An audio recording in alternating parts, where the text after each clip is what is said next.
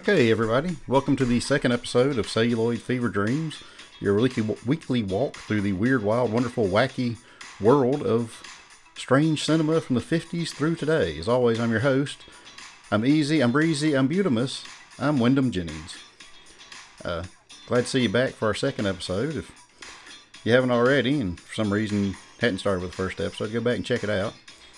Uh, as usual, we're picking a weird movie from the past that I feel like, well, I don't really know if this one needs to be brought to people's attention. Uh, I know in the last episode, kind of explained why I started making movies from the 50s through today, but I really think you need to understand the process of why I choose the movies I do. Mainly boils down to I wanted to see them. I mean, that's it. It's you know I either saw a trailer, or uh, in other cases it's you know popped up and I thought the plot summary sounded interesting. Uh, in this week's case, is a movie I've seen before and I wanted to go back and revisit. Uh, and a lot of them are going to be like it's, it's movies I saw when I was younger because you know I'm of the age that I was there when the video stores really started breaking out and, and uh, you know people were going every week, going every night in some cases to get movies, and, and studios were just throwing anything on the shelf. So I've I've seen a ton of these like offbeat, weird, uh, out there movies, low budget things, just you know stuff done to fill shelves or to to uh, you know fill a spot in the theater. And uh, I want to revisit some of them, see if my memory might be a little skewed because of the age where I've seen a lot of them, or see if they really do deserve a re re uh, watch really deserve other people to know about them. Uh, you know, like last week. Last week was one I just discovered thanks to Amazon Prime's recommended, and, and it turned out to be one that, you know, was very enjoyable. One I, I do think more people need to know about. And, and if you're watching this, please go back and check it out. Uh, but this this week's movie is um, this week's movie is God Monster of Indian Flats, and it is honestly the worst movie I have ever watched in my entire life uh, as, as I sit here and record this, I've watched this film three times. Uh, once when it originally hit DVD uh, back in 2001 uh, uh, out of uh, Something Weird Video. recently, again, I found it on Tubi, I believe. And I watched it again for the podcast because I was like, you know, I was, the first time I watched it, I was going through a tough time in my life. you know, I'd, I'd hit some, some rough times and, and just wasn't in, in, a good frame of mind. And I thought, all right, maybe maybe that had something to do with me hating the movie.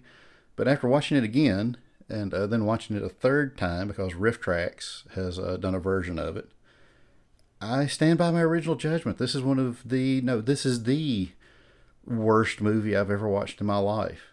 Uh, and objectively, I know some some of you might be sitting there thinking you know, I've watched it. It's not that bad. I've watched it as a guilty pleasure of mine. Uh, and and honestly, if you like this movie, this is just my opinion. I mean, I'm not going to sit here and kink shame you. Uh, you know, if you you found something to like in it, more power to you. Uh, I'm not the audience for this film. That's the way I'll put it. I, you know, I, I didn't enjoy it. There were a couple of things in it that I did like, but it is still still just a horribly made movie to me. And and I've watched Robo Vampire. I've watched films by Neil Breen. I've seen Birdemic. Okay, I've sat through Rubber. I actually kind of enjoyed the last one, but uh, that last one, you know, it, it, it's uh, yeah. Anyway, and and this movie is just horrible. And and what made this even worse, uh, I take notes. Like I'm sitting here, uh, I've got two two pages of bullet points for this film things to keep on keep me on track, things I want to talk about about it, uh, you know, facts, because that's what I want to do with this do with this podcast. You know, I want to make sure I got my facts straight. You know, I tell you guys something, I want you to know I've researched it. I want you to know it's right. And if I am wrong, you know, please tell me. You know, go on Twitter at C Fever Dreams, uh, you know, Facebook, Instagram, uh, so so yeah, celluloid fever dreams. You know, tell me, tell me if I got something right. Tell me something. Uh, you know, you think I overlooked something and this is the hardest movie to find anything on. I'm not even sure it was ever released nationally. Uh, it, it was originally uh, December 1973, I think, is when uh, Principal Photography finished on it. I'm not entirely sure. I know 1973. but I'm not sure of the month. I, I saw different things as I, I researched. I, okay, I'll give you an idea. In trying to find stuff on this film, I found myself reading Rolling Stone articles from 1971 on Frederick Hobbs, who was the creator of this film. This was his fourth and final film. Uh, talking about his first two films, Troika from 1969 and uh, Roseland from 1971. But uh, nothing, nothing about this film until it hits DVD in 2001. And I've, uh, according to my research, uh, bad movie fans Mike Vraney and Lisa Petrucci are the ones who first brought it to uh, to the company's attention and got it released nationally on DVD. So you have them to thank, or uh, in my case, blame for for the uh, travesty of this film being released upon the world.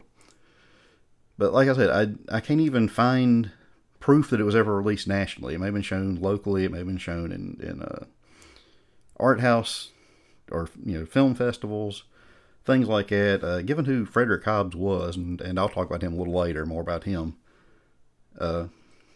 I, I kind of I could see it doing that, being like a local thing, being or or like you know small film festivals. Uh, but nothing. I'm I. I know this is the second film I've done from the 70s, uh, and I could probably do a whole podcast on weird films from the 70s if, if we're going to be honest. There's a ton of them, but I, I didn't want to do that. I didn't want to get stuck into one. So one of my rules, my self-imposed rules, is I won't do more than uh, two films in a row from a decade. So, you know, from here on out until I've done a couple of films from most of the other decades, from the 50s, 60s, 80s, etc., uh, we won't be coming back to the 70s for a while, is what I'm telling you. So, uh, the plot of this film is. God, the plot of this film is all over the place. Uh, you know, I've, I've mentioned Robo Vampire. If you know anything about that film, which is horrible as well, it's actually two movies edited together to try to get one story out of.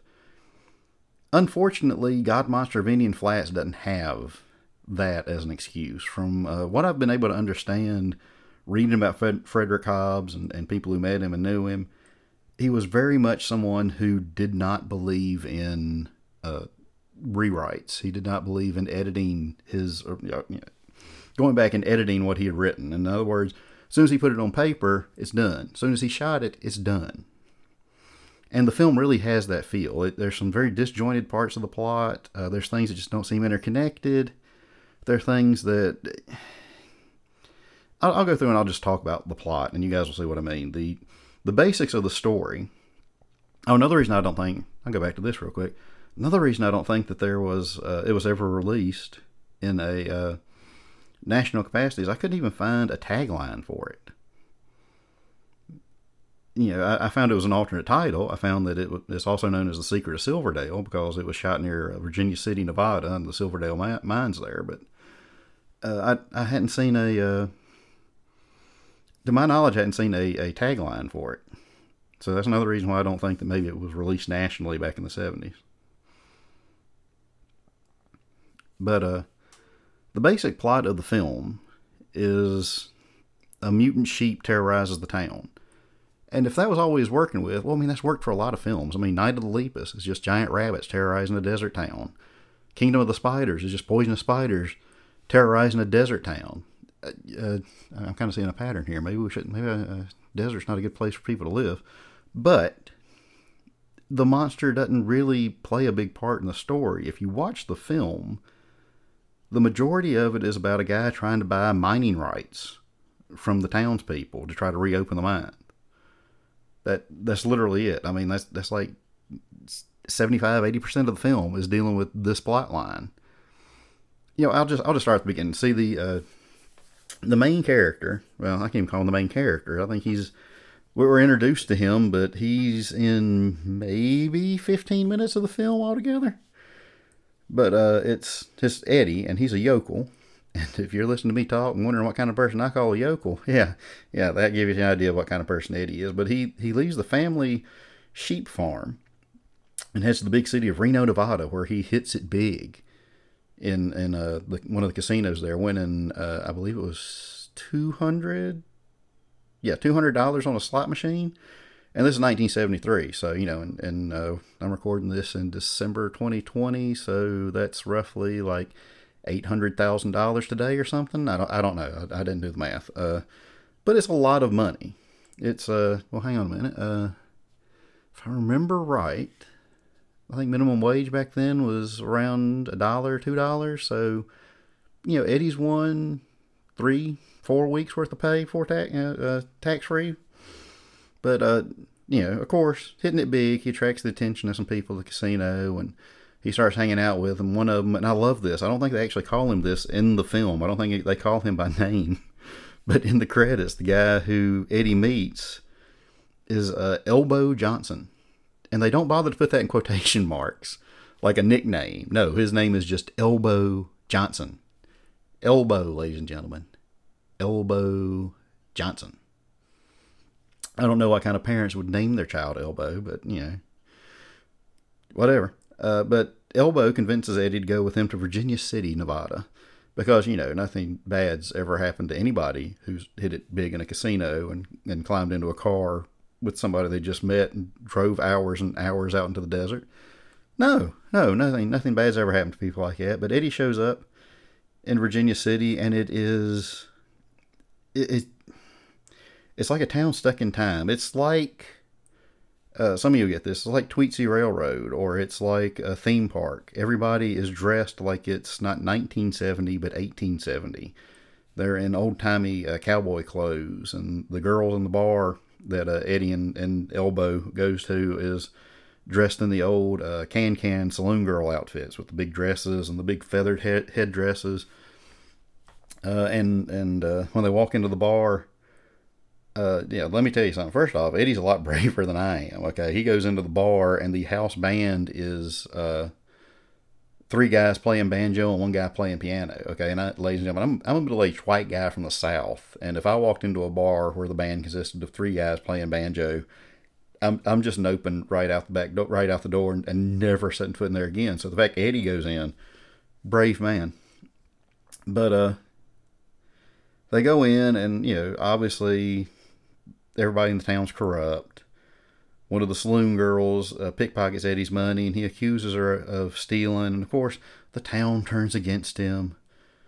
And uh, the, the at first I thought it was the sheriff because he's wearing a badge, but you find out that he's uh, one of the deputies.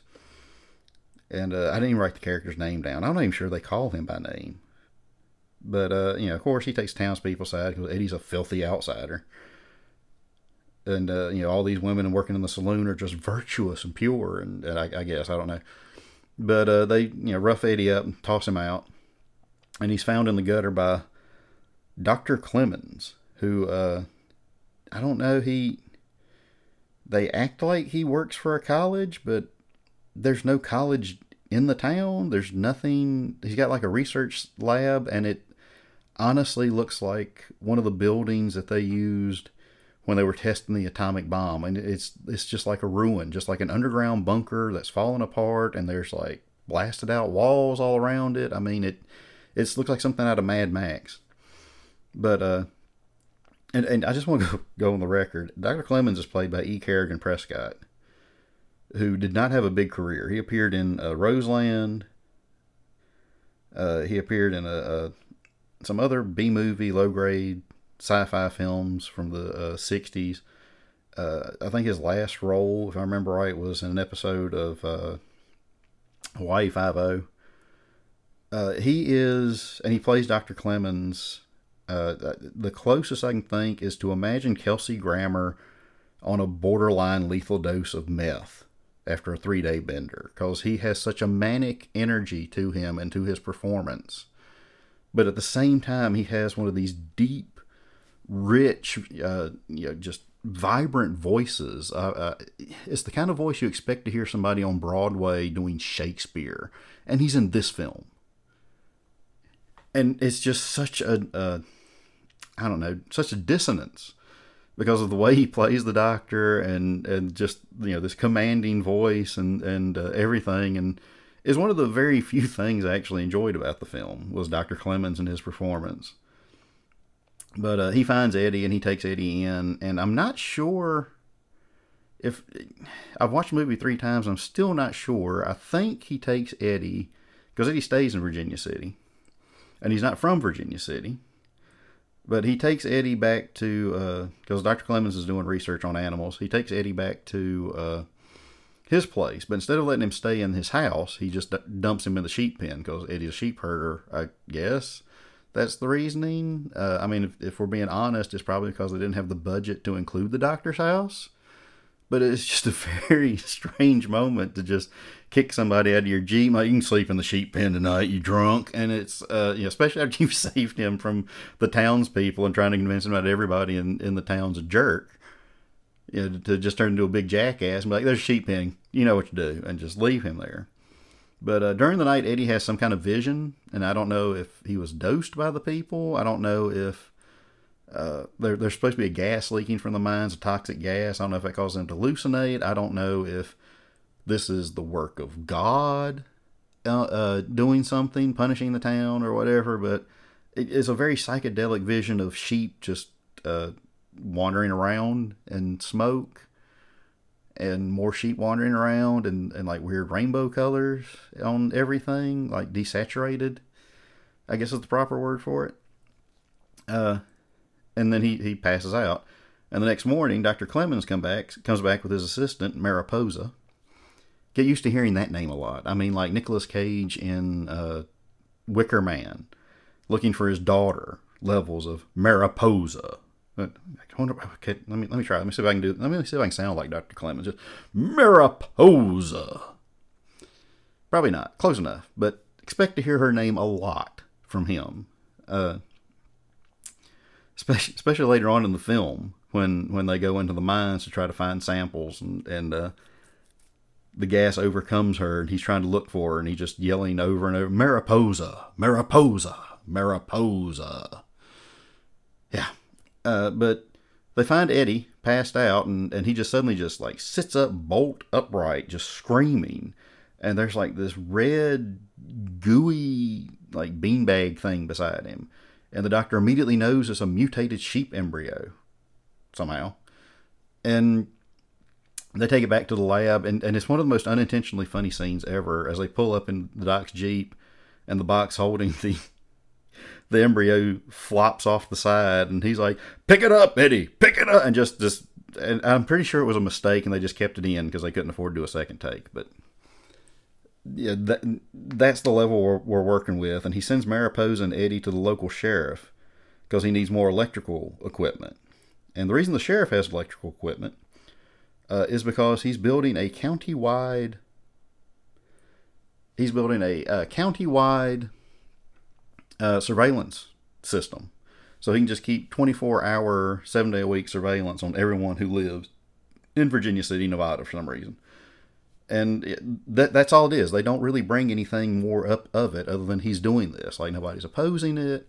The uh, mayor, who's Charles Silverdale, uh, is behind it, and it's just like everybody's okay with it. They don't care.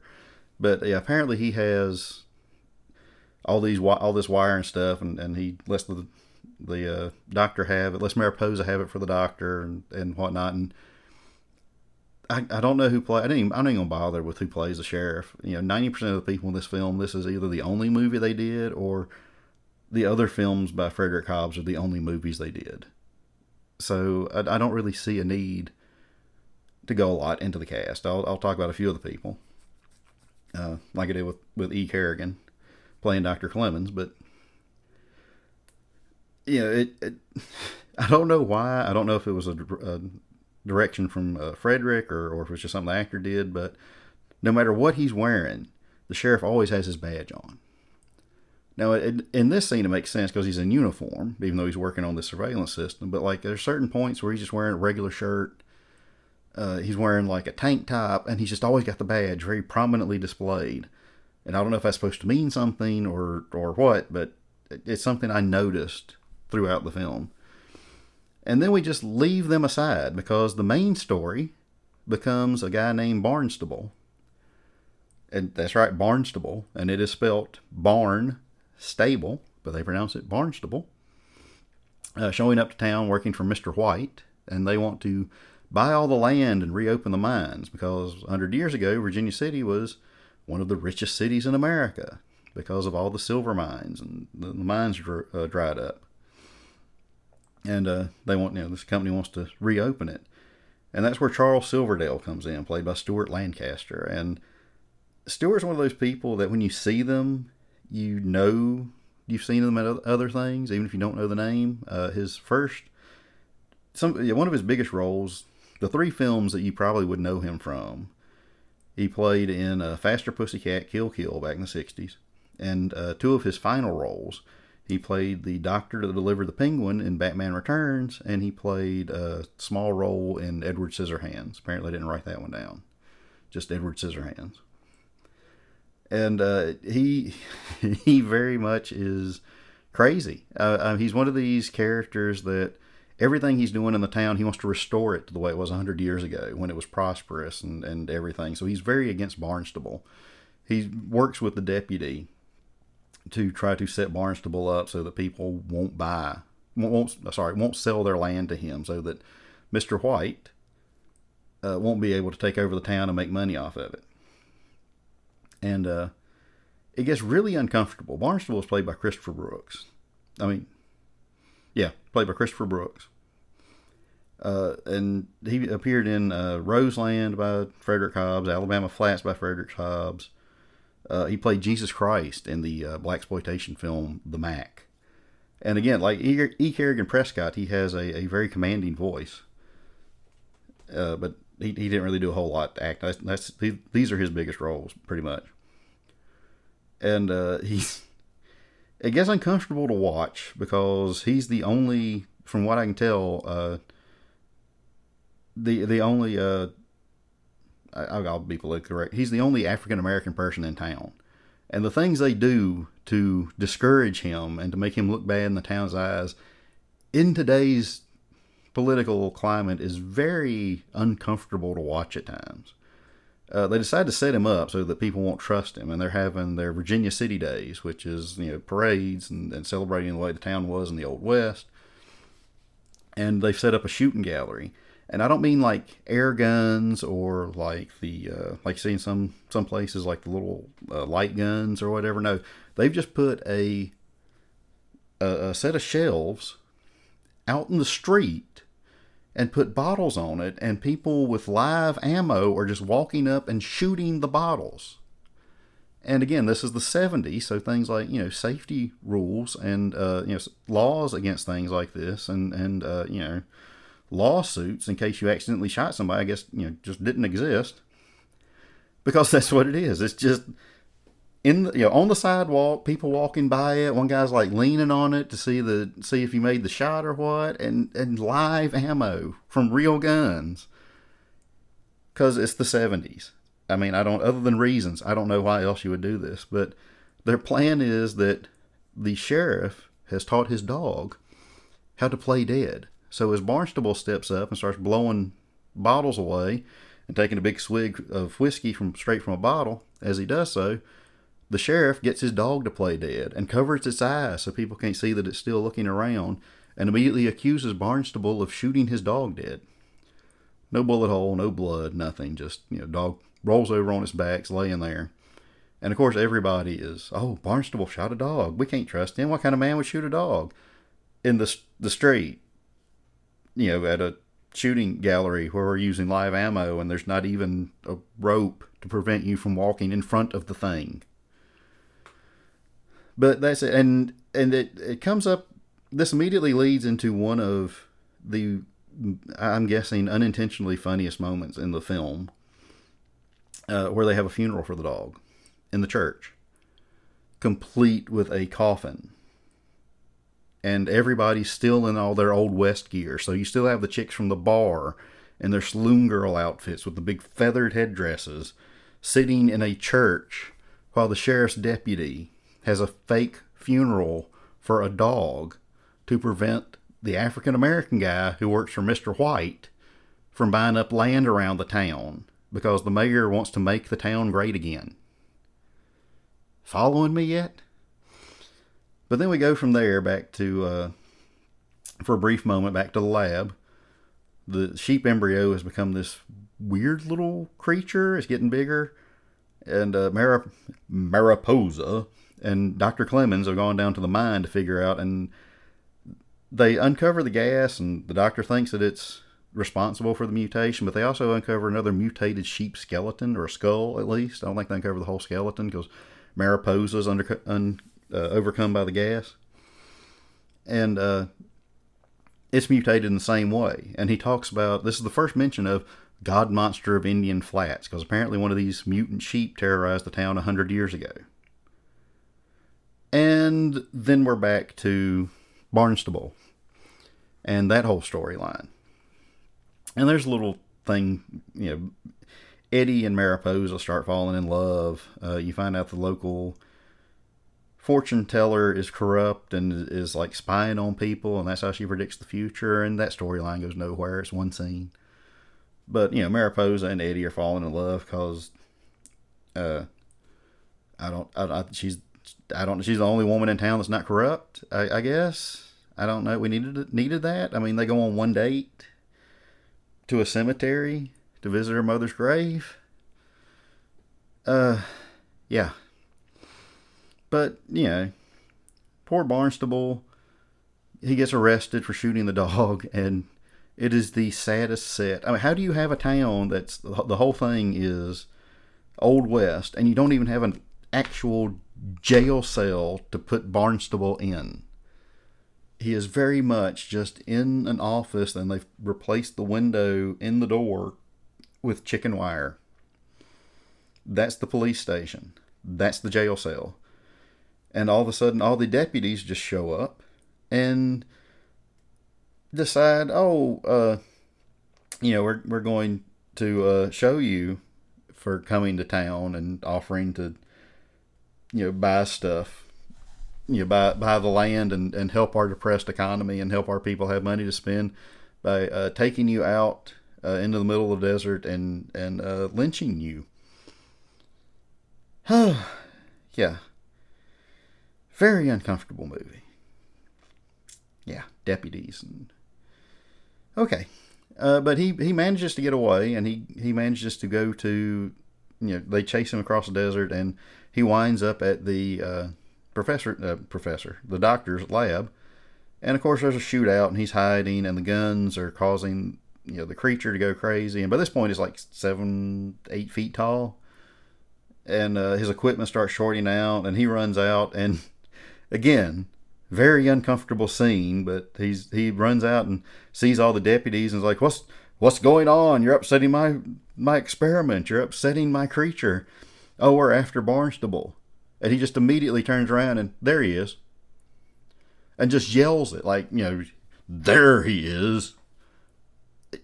Really, really. But the creature escapes, and I want to point out it escapes and kills one of the deputies, and at this point, we are 67 minutes into an 89 minute film. And this is the first time the title monster has done anything. Anything. 67 minutes in. And it is the most pitiful monster ever. Uh, the costume, uh, Frederick Hobbs was a classically trained artist. Uh, and and he called himself a one man apocalypse in the art world. And and uh, he, I've actually looked his artwork up. He was heavily influenced by things like Goya and uh, primitive indigenous artwork, things like folk idols, religious processions, uh, and there's an appeal to his artwork. There, there really is. There's a, a, primitive power to it, and and one of the things he did, he called it parade sculpture, where he would modify cars and drive them across the country because he he didn't want art in museums. Uh, he wanted it to be in everyday life. He wanted to confront people with his art and, and get a reaction from them that way. Uh, and, and as I said, he saw himself as a one man apocalypse, and he saw his films as a way to do that, as a way to challenge people and, and their perceptions and stuff. And I feel like part of that is why this movie fails so hard, but we'll get to that in a minute.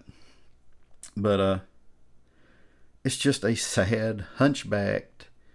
It looks like somebody took a taxidermied sheep, chainsawed it in half, and then somebody's walking around with it, covering their upper body while wearing really baggy woolen pants.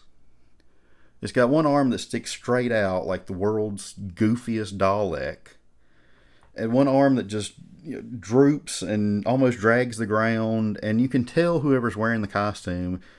Frederick Hobbs built the the monster. It actually says that in the opening credits. He's the one who built the monster. But you can actually the way it walks, you can tell this thing is way too heavy. It's not balanced right. The whole every time it moves on screen, it gives off the idea of somebody desperately trying not to face plant.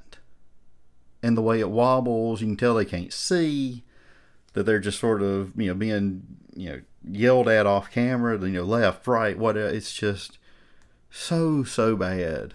So, so, and there's, and he built it, but there's no animatronics or anything in it. So it, it constantly wears this vacant, open mouthed expression, regardless of the noise it makes or anything. But it escapes, and Mariposa tracks it down with the best line in the film ever as they have a little Beauty and the Beast moment.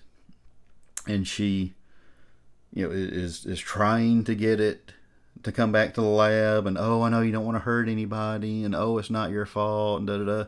And I don't even know what she's referencing to this line, but she looks at, she goes, "I know you don't want to hurt it." You know, when it turns around before it attacks, she goes, "No, wait, I have followed you here all the way from the glory hole." I don't know if that's. I mean, if it is, it's a very unfortunate name for uh, for the uh, doctor's lab. And if not, I really, I mean, does somebody live in the area? Is there like a natural formation called the Glory Hole out there? Is there anything out there that can be talked about on a PG podcast that uh, is called the Glory Hole? Anything? Seriously? I don't. Yeah.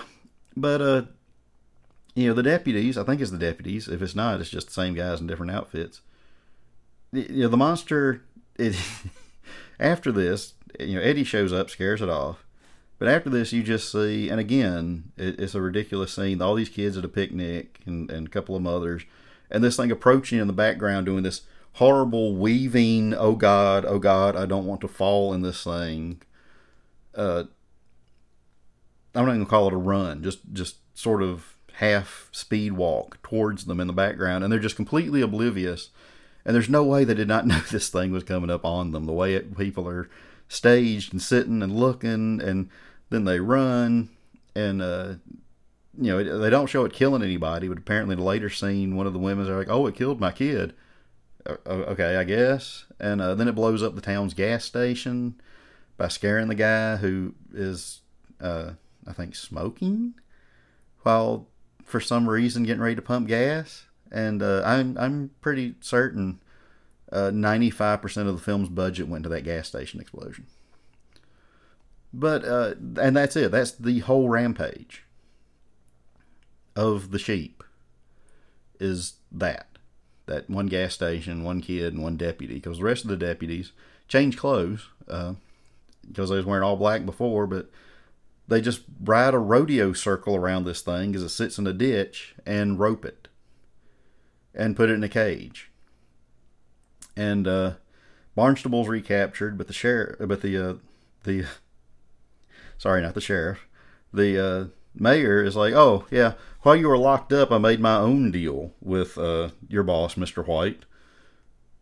And uh, he says, so yeah, Virginia City's going to be be uh you know be great again. We're going to be like we were hundred years ago. They're reopening the mines and this this big speech and the character again, it seems like he has no thought of his own. Everything is my grandfather used to say, or when my grandfather run this town, or grandfather, and and that's it.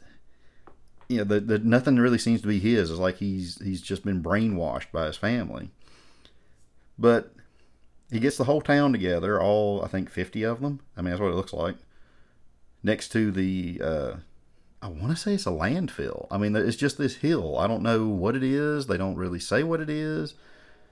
Uh, and and the monster's there in a cage in the back of a pickup truck, and he's talking about, oh, this is going to be our new tourist thing, and the mines are getting ready to open back up, and the trains are going to run through again on rails of solid gold, and it's just this big bombastic you know, pie in the sky, everything's going to be perfect now because of what I've done speech.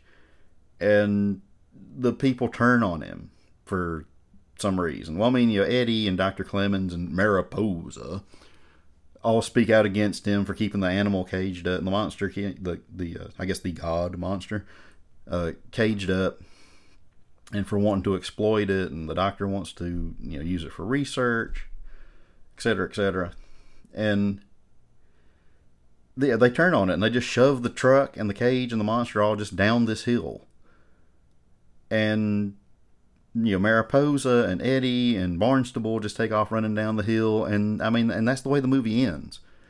It's one of those, and, and you've seen this a lot in movies from the '70s. It's almost like a non-ending. It's just like they you know, ran out of film or something because for some reason everybody in town starts rioting and turning against the mayor, and they start shoving cars uh, down this hill, and they start throwing trash down the hill, and they set the trash on fire, and then they all the whole town just starts running down the hill and like the final shot is the mayor you know it's like a distance shot and i guess it's supposed to be barnstable's point of view because you see him right before this this shot. But the mayor just like you know shaking his hands to the the heavens and screaming i won barnstable! I won! I won! And, okay i don't uh and it ends. And that's it. That, that this this is the movie. This is the movie.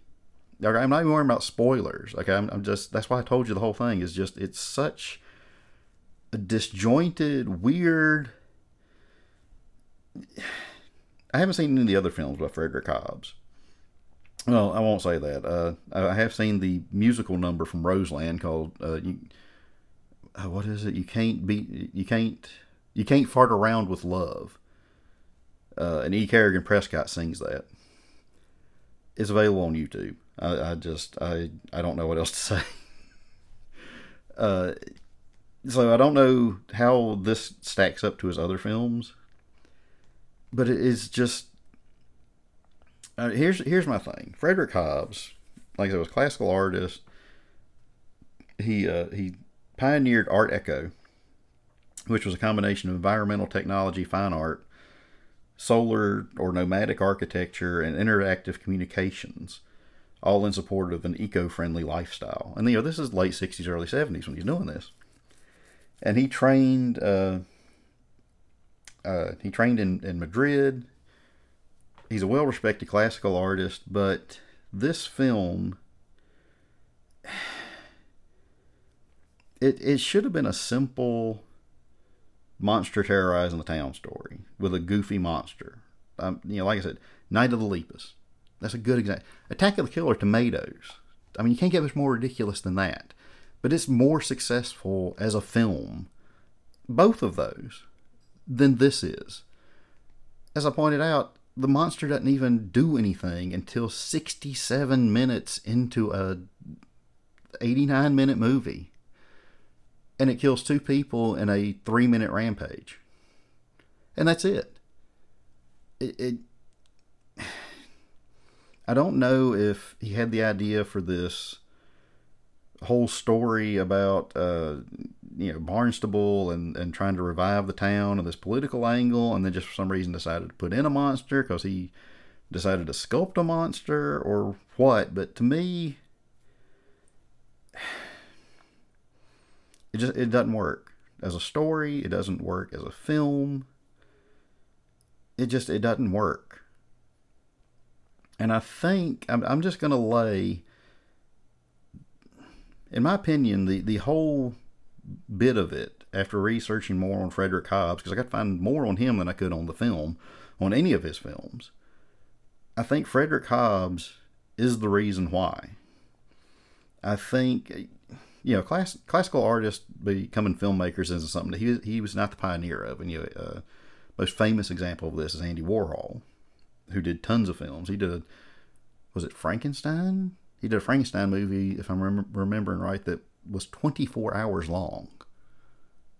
So, you know, it's not new, but as I said, from what people were saying, he didn't believe in editing. He didn't believe in rewrites. He didn't believe in reshoots.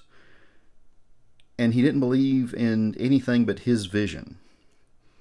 and I think that's why the film fails. I think that's why not just him, but you look at other other uh, films where you had one person who drove the entire look and feel and everything about the film. Birdemic, The Room, uh, the Neil Breen films.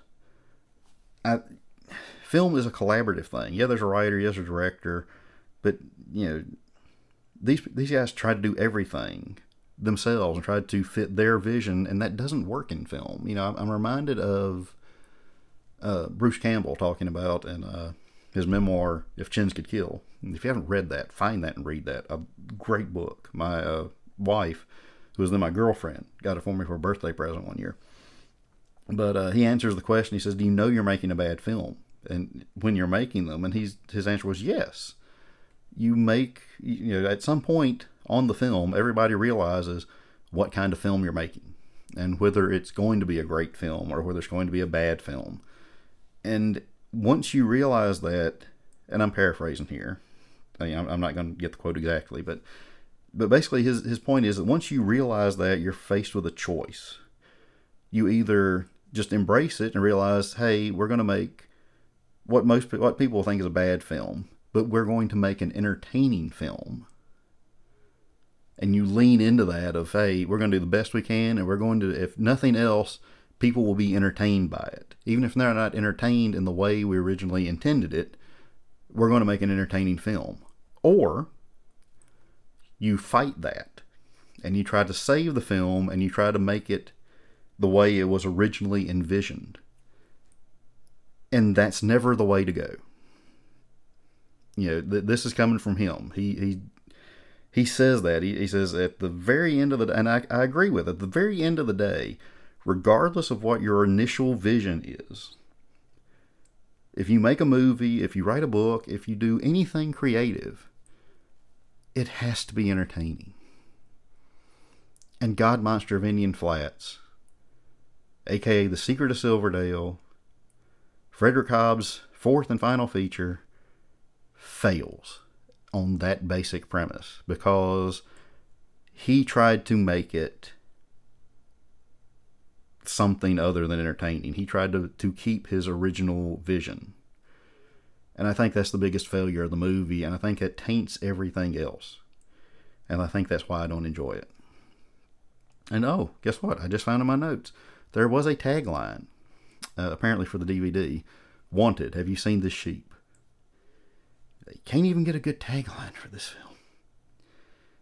Another failure. But I'm going to quit talking about this movie and I'm going to go watch something else that I do enjoy. Uh, the next movie on our list, and it is probably as badly shot and as low budget as this one, but it is infinitely more enjoyable.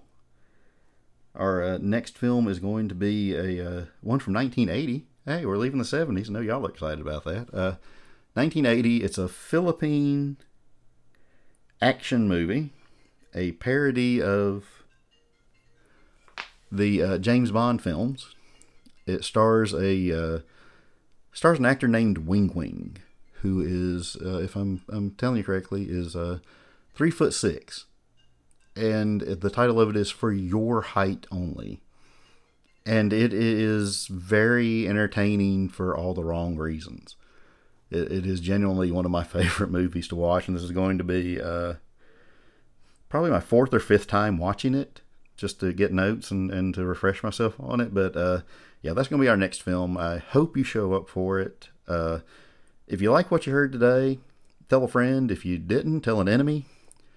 Uh, if you really did like it, though, go to anchor.com or go to uh, spotify.com or uh, wherever you picked this up at, and please leave us a review.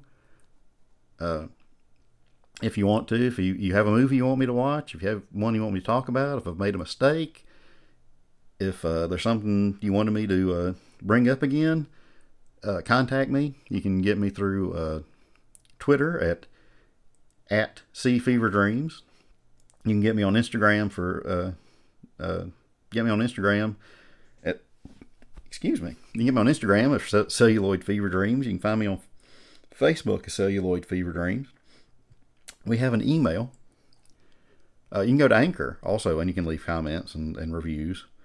Uh, you can also, if you want to, because I, I, really do need to upgrade some of this equipment already. Uh, we we do accept donations if you want to uh, throw a little money our way on uh, Anchor, and uh, we also have an email. It is celluloid fever dreams, but apparently somebody had already taken the proper way to pronounce that when I tried to, to get it. So it's S E L L Y O U L O I D fever dreams at gmail.com. But uh, I hope you've enjoyed it. I'd like to thank you for letting me, me be, yeah, letting me be part of your day. Uh, thank you for letting me ramble on about movies. Uh, hope this one, hope you found this one to be a, a little better uh, episode than the one before it. Only got anywhere to go but up from here. And uh, hope to see you again next week.